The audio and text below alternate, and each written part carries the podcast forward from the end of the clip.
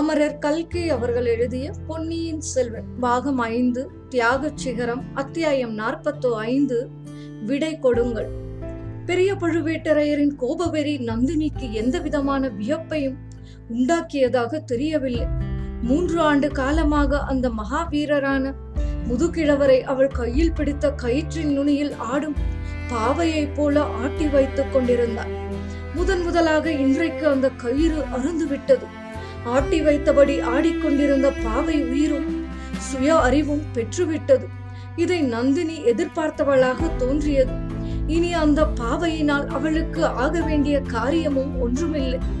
சிறிதும் பதற்றம் காட்டாமல் நந்தினி எழுந்து பெரிய பழுவேட்டரையரின் முன்னால் நமஸ்கரித்தாள். உணர்ச்சி மிகுதியினால் தழுதழுத்திருந்த குரலில் அவள் கூறினாள் சுவாமி என்னுடைய வார்த்தைகள் தங்களுக்கு தேனையும் தேவாமிர்தத்தையும் விட இனிப்பதாக பலமுறை சொல்லி இருக்கிறீர்கள் ஆனால் இன்றைக்கு நான் கொடுத்த கஞ்சியைப் போலவே என் வார்த்தைகளும் தங்களுக்கு நஞ்சினும் கசப்பாயிருக்கும். ஆயினும் கருணை கூர்ந்து தங்களிடம் இன்று இறுதி விடை பெறுவதற்கு முன்னால் சில வார்த்தைகள் சொல்ல அனுமதி கொடுங்கள். அருமை கண்மணி என்றும் ஆசை காதலி என்றும் என்னை அழைத்த வாயினால் இன்று பாதகி என்றும் ராட்சசி என்றும் அழைத்தீர்கள். நான் பாதகிதான். ராட்சசிதான் மூன்று வருடமாக தங்களை வஞ்சித்து ஏமாற்றி வந்தேன். வனாந்தரத்தில் அனாதையாக நின்ற என்னை அழைத்து வந்து அரண்மனையில் வைத்தீர்கள். பேரரசிகளும் இளவரசிகளும் எனக்கு மரியாதை செய்ய பண்ணினீர்கள். தங்கள் உயிருக்கு உயிரான சின்ன பழுவேட்டரையரிடம் விரோதித்துக் கொள்ளவும் துணிந்தீர்கள். நாட்டு மக்களும் நகர மக்களும் கூறிய பழிச்சொற்களும் பரிகாச பேச்சுக்களும் தாங்கள் என்னிடம் கொண்டிருந்தோம். அபிமானத்தை பாதிக்க முடியவில்லை. இப்படியெல்லாம் என்னிடம் நம்பிக்கை வைத்து இணையில்லா சிறப்புகள் அளித்த தங்களை நான் வஞ்சித்து வந்தேன். அது உண்மைதான். என்னுடைய நோக்கத்தை நிறைவேற்றிக் கொள்வதற்காகவே தங்கள் அரண்மனையில் வசித்து வந்தேன். தங்களுக்கு தெரியாமல் பல காரியங்களை செய்து வந்தேன். சதிகாரர்களுடன் தொடர்பு வைத்துக் கொண்டிருந்தேன். கந்தமாறன் பார்த்திபன் போன்ற வாலிபர்களின் மதியை மயக்கி அவர்களை என் காரியத்துக்கு உபயோகப்படுத்திக் கொண்டேன். ஆனால் ஐயா ஒரே ஒரு காரியத்தில் மட்டும் தங்களை நான் வஞ்சிக்கவில்லை. தங்களை உலகமறிய மணந்த நாளிலிருந்து தங்களையே என் பதியாக கொண்டிருந்தேன். தலைமுறை தலைமுறையாக மகா வீரர்களை அழித்து வந்த தங்கள் பழம்பெரும் குலத்துக்கு என்னுடைய ஒழுக்க தவறினால் சிறிதும் களங்கம் ஏற்படவில்லை. இனியும் நான் உயிரோடு இருந்தால் அத்தகைய களங்கம் தங்களுக்கு ஒரு நாளும் ஏற்படாது என்றார். நந்தினி இது என்ன வார்த்தை சொல்கிறார் என் குலத்துக்கு ஏற்படக்கூடிய களங்கம் வேறு என்ன இருக்கிறது? ஐயோ என் கையினால் இந்த என் கையினால். அடி பாவி வாள் ஒன்று வைத்திருந்தாய் அது எங்கே? அதனால் என் கையை நீயே வெட்டிவிடு. எனக்கு நீ செய்யக்கூடிய உதவி அது ஒன்றுதான் இல்லை வேண்டாம் இந்த கைக்கு இன்னும் ஒரு வேலை இருக்கிறது. மிக முக்கியமான வேலை இருக்கிறது. நான் கூறியதை உண்மை என்று நினைத்து அப்படி ஏதாவது செய்து விடாதே. சுவாமி அப்படியொன்றும் நான் செய்ய மாட்டேன். எத்தனையோ காலமாக நான் பழிமுடிக்க எண்ணியிருந்தவரின் பேரிலேயே அந்த வாளை என்னால் உபயோகிக்க முடியவில்லை. சமயம் நழுவி போய்விடுமோ என்று நான் பயந்து மதிமருண்டிருந்த நேரத்தில் தாங்கள் என் உதவிக்கு வந்தீர்கள். அடி பாதகி உன் உதவிக்கா நான் வந்தேன். என்ன வார்த்தை சொல்கிறாய்? சண்டாளி பெண் உருக்கொண்ட பேயே இம்மாதிரி நேரும் என்று தெரிந்திருந்தால் நான் அங்கு வந்திருக்கவே மாட்டேன். தெய்வமே கொள்ளிடத்து வெள்ளத்திலே நான் முழுகி தொத்தளித்த போதே அந்த பாவி யமன் என்னை கொண்டு போயிருக்க கூடாதா? சுவாமி தாங்கள் என் உதவிக்கு வரவில்லை. என் காரியத்தில் தங்களை உதவி செய்யும்படி நான் கோரவும் இல்லை. தாங்கள் சோழ மன்னர் குலத்துக்கு உண்மையாக நடக்கவும் சோழ குலத்தின் சேவையில் உயிரை கொடுக்கவும் பரம்பரையாக உறுதி பூண்ட குலத்தில் வந்தவர். நானோ சோழ குலத்தின் மீது வஞ்சம் தீர்த்து கொள்வதாக வந்தவள். ஆகையாலேயே தங்களிடம் என் உண்மை நோக்கத்தை நான் தெரிவிக்கவில்லை. சில சமயம் நான் அவ்விதம் தங்கள் மூலம் என் காரியத்தை நிறைவேற்றிக் கொள்ளலாமா என்று எண்ணியது உண்டு. யோசித்து பாருங்கள் தாங்கள் இன்று ராட்சசி என்றும் பெண்ணுரு கொண்ட பேய் என்றும் அழைக்கும் இந்த பேதையின் முக சௌந்தரியத்தில் கண்ணையும் கருத்தையும் பறிகொடுத்து அமிர்தமாக மதுபானம் செய்தவரைப் போல மதி இழந்து பல தடவை தாங்கள் நின்றது இல்லையா? அப்போதெல்லாம் தங்களை கொண்டே என் வஞ்சத்தை தீர்த்து கொண்டால் என்ன என்று நான் நினைத்தது உண்டு.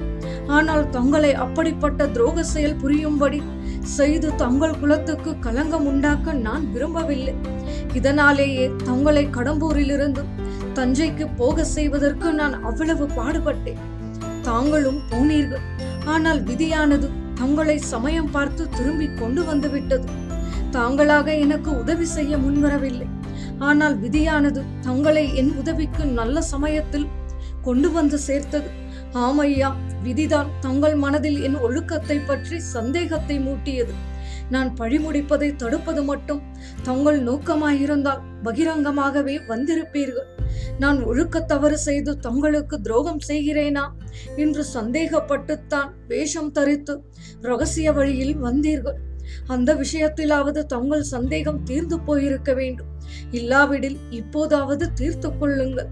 மனைவியும் கணவனும் வாழ்க்கை துணைவர்கள் என்று பெரியோர்கள் சொல்லி இருக்கிறார்கள் நான் தங்களுக்கு உண்மையான பத்தினியாக இருந்தபடியால் தான் எனக்கு துணை செய்வதற்கு தக்க சமயத்தில் தங்களை விதி கொண்டு வந்து என்னிடம் சேர்த்தது. நந்தினி போதும் நிறுத்து. உன் வார்த்தைகள் என்னை சித்திரவதை செய்கின்றன. அதை காட்டிலும் என்னை ஒரேயடியாக கொன்று போட்டுவிடும் தடுப்பதற்கு கூட என் கையில் சக்தி இல்லை. உடம்பிலும் வலிவு இல்லை. வாழினால் கொள்ள உனக்கு தைரியம் இல்லை என்றால் உண்மையாகவே கஞ்சியில் விஷத்தை கலந்து எனக்கு கொடுத்து விடும் அரசி என்னை மன்னியுங்கள். இல்லை என்னை உங்களால் மன்னிக்க முடியாது. இந்த ஜென்மத்தில் மன்னிக்க இயலாதுதான். ஒன்று சொல்கிறேன் கேளுங்கள். நாம் இருவரும் மறுஜென்மம் எடுத்து இந்த பூமியில் பிறந்தால் அப்போது இந்த பிறவியின் நினைவு ஒன்றும் நமக்கு இராது. நான் தங்களை வஞ்சித்து தங்கள் அரண்மனையில் வாழ்ந்ததும் தங்களுடைய பொக்கிஷத்தின் பொருளை என்னுடைய பழிமுடிக்கும் காரியத்துக்கு உபயோகப்படுத்தியதும் கடைசியாக கடம்பூர் அரண்மனையில் விதிவசத்தினால் நேர்ந்த விளைவும் இவையொன்றும் தங்களுக்கும் நினைவு இராது. எனக்கும் நினைவு இராது. இந்த ஜென்மத்தில் தங்களுக்கு நான் செய்த துரோகத்துக்கு அடுத்த ஜென்மத்தில் பரிகாரம் செய்ய விரும்புகிறேன். மறுபிறப்பில் நான் தங்களையே மணப்பேன். தங்களுக்கு உண்மையான வாழ்க்கை துணைவியாக இருப்பேன். இந்த வார்த்தை தான் இனி இந்த உடம்பில் உயிர் இருக்கும் வரையில் எல்லா தெய்வங்களிடமும் நான் வேண்டிக் கொள்ளப் போகிறேன். பெரிய பழுவேட்டரையர் இந்த வார்த்தைகளை கேட்டு உடலும் உள்ளமும் நிகழ்ந்து நந்தினி நீ போய்விடு. உடனே இவ்விடம் விட்டு போய்விடு. இன்னும் சிறிது நேரம் இப்படியே நீ பேசிக் கொண்டிருந்தால் என் புத்தியே பேதலித்து விடும். என் கடமையை கைவிடும்படி நேரிடும். இவ்வளவு காலமும் உன்னால் நேர்ந்த அனர்த்தங்கள் போதும். இன்னமும் என் புத்தியை சிறையடித்து பித்து பிடிக்க செய்யாதே. போய்விடு. இப்போதே போய்விடு என்றார் சுவாமி மன்னியுங்கள். என்னுடன் வந்தவர்களின் யோசனையை நான் கேட்டிருந்தால் இதற்குள்ளே இந்த பச்சை மலையையும் கொல்லி மலையையும் கடந்து கொங்கு நாட்டுக்குள் சென்றிருப்போம். ஆனால் தங்களிடம் பேசி விடை கொள்ளாமல் போக எனக்கு மனம் வரவில்லை. கடம்பூர் கோட்டைக்கு வெளியிலே வந்ததும் தாங்கள் மூர்ச்சையடைந்தீர்கள் தங்களை அங்கேயே போட்டுவிட்டு வந்துவிடும்படி அவர்கள் சொன்னார்கள். அதற்கும் நான் சம்மதிக்கவில்லை. அவர்களையே தங்களை தூக்கி சுமந்து கொண்டு வரச் செய்தேன். இரவு பகல் நாங்கள் இடைவிடாமல் நடந்து வந்து மூன்று நாள் ஆகிவிட்டது. இங்கே வந்த பிறகும் தங்களை விட்டு போய்விடலாம் என்று சொன்னார்கள். தங்களுக்கு நினைவு வந்த பிறகு சொல்லிக் கொண்டுதான் பிரிந்து வருவேன் என்று பிடிவாதம் பிடித்தேன். அந்த என் எண்ணம் நிறைவேறிவிட்டது. தாங்கள் என்னை கொல்ல பார்த்தீர்கள். அதற்கு நியாயம் இருந்தது. ஆனால் விதி வசத்தினால் வேறு விதமாக நடந்துவிட்டது. என் உயிரை வாங்க எண்ணிய தங்களை நான் உயிர்ப்பித்தேன் சற்றுமுன் என் கையால் கொடுத்த கஞ்சியை விஷம் என்று சொல்லி விட்டிருந்தீர்கள். ஆனால் மூன்று தினங்களாக தாங்கள் நினைவிழந்திருந்த காலத்தில் இந்த கையினாலேதான் தங்கள் வாயில் தண்ணீர் விட்டு காப்பாற்றி வந்தேன். மூன்று ஆண்டு காலம் தாங்கள் என்னை தங்கள் அரண்மனையின் பேரரசியாக வைத்து இணையற்ற பெருமை அளித்து வந்தீர்கள். அதற்கு கைமாறு இந்த ஜென்மத்தில் நான் செய்ய முடியாது. என்றாலும் இந்த மூன்று நாள் தங்களுக்கு என் கையினால் பணிவிடை செய்ய கொடுத்து வைத்திருந்தேன். இந்த நினைவு என் உயிர் உள்ள வரையில் எனக்கு திருப்தி அளித்து வரும். போய் வருகிறேன் ஐயா விடை கொடுங்க. நந்தினி என்னிடம் ஏன் விடை கேட்கிறாய்? கேட்காமலே போய்விடு. நீ இங்கே தாமதிக்க தாமதிக்க என் புத்தி தடுமாறிக் கொண்டு வரும். ஆம் என்னை மறுபடியும் கொல்ல வேண்டும் என்று தங்களுக்கு தோன்றினாலும் தோன்றிவிடும். சுவாமி தங்கள் கையினால் உயிர் துறக்கும்படி நேர்ந்தால் அதை அடியால் பிறர்க்கரும் பாக்கியமாக கருதுவேன். ஆயினும் முதலில் என்னை கொல்வதற்காகத்தானே தாங்கள் மாறுவேடம் பூண்டு வந்தீர்கள். எதற்காக மாறுவேடம் பூண்டு வந்தேன்? நீ ஏதோ ஒரு காரணம் கூறினாய். உன் ஒழுக்கத்தை சந்தேகித்து உண்மையை கண்டுபிடிக்க வந்தேன் என்று கூறினார் அது சரியல்ல.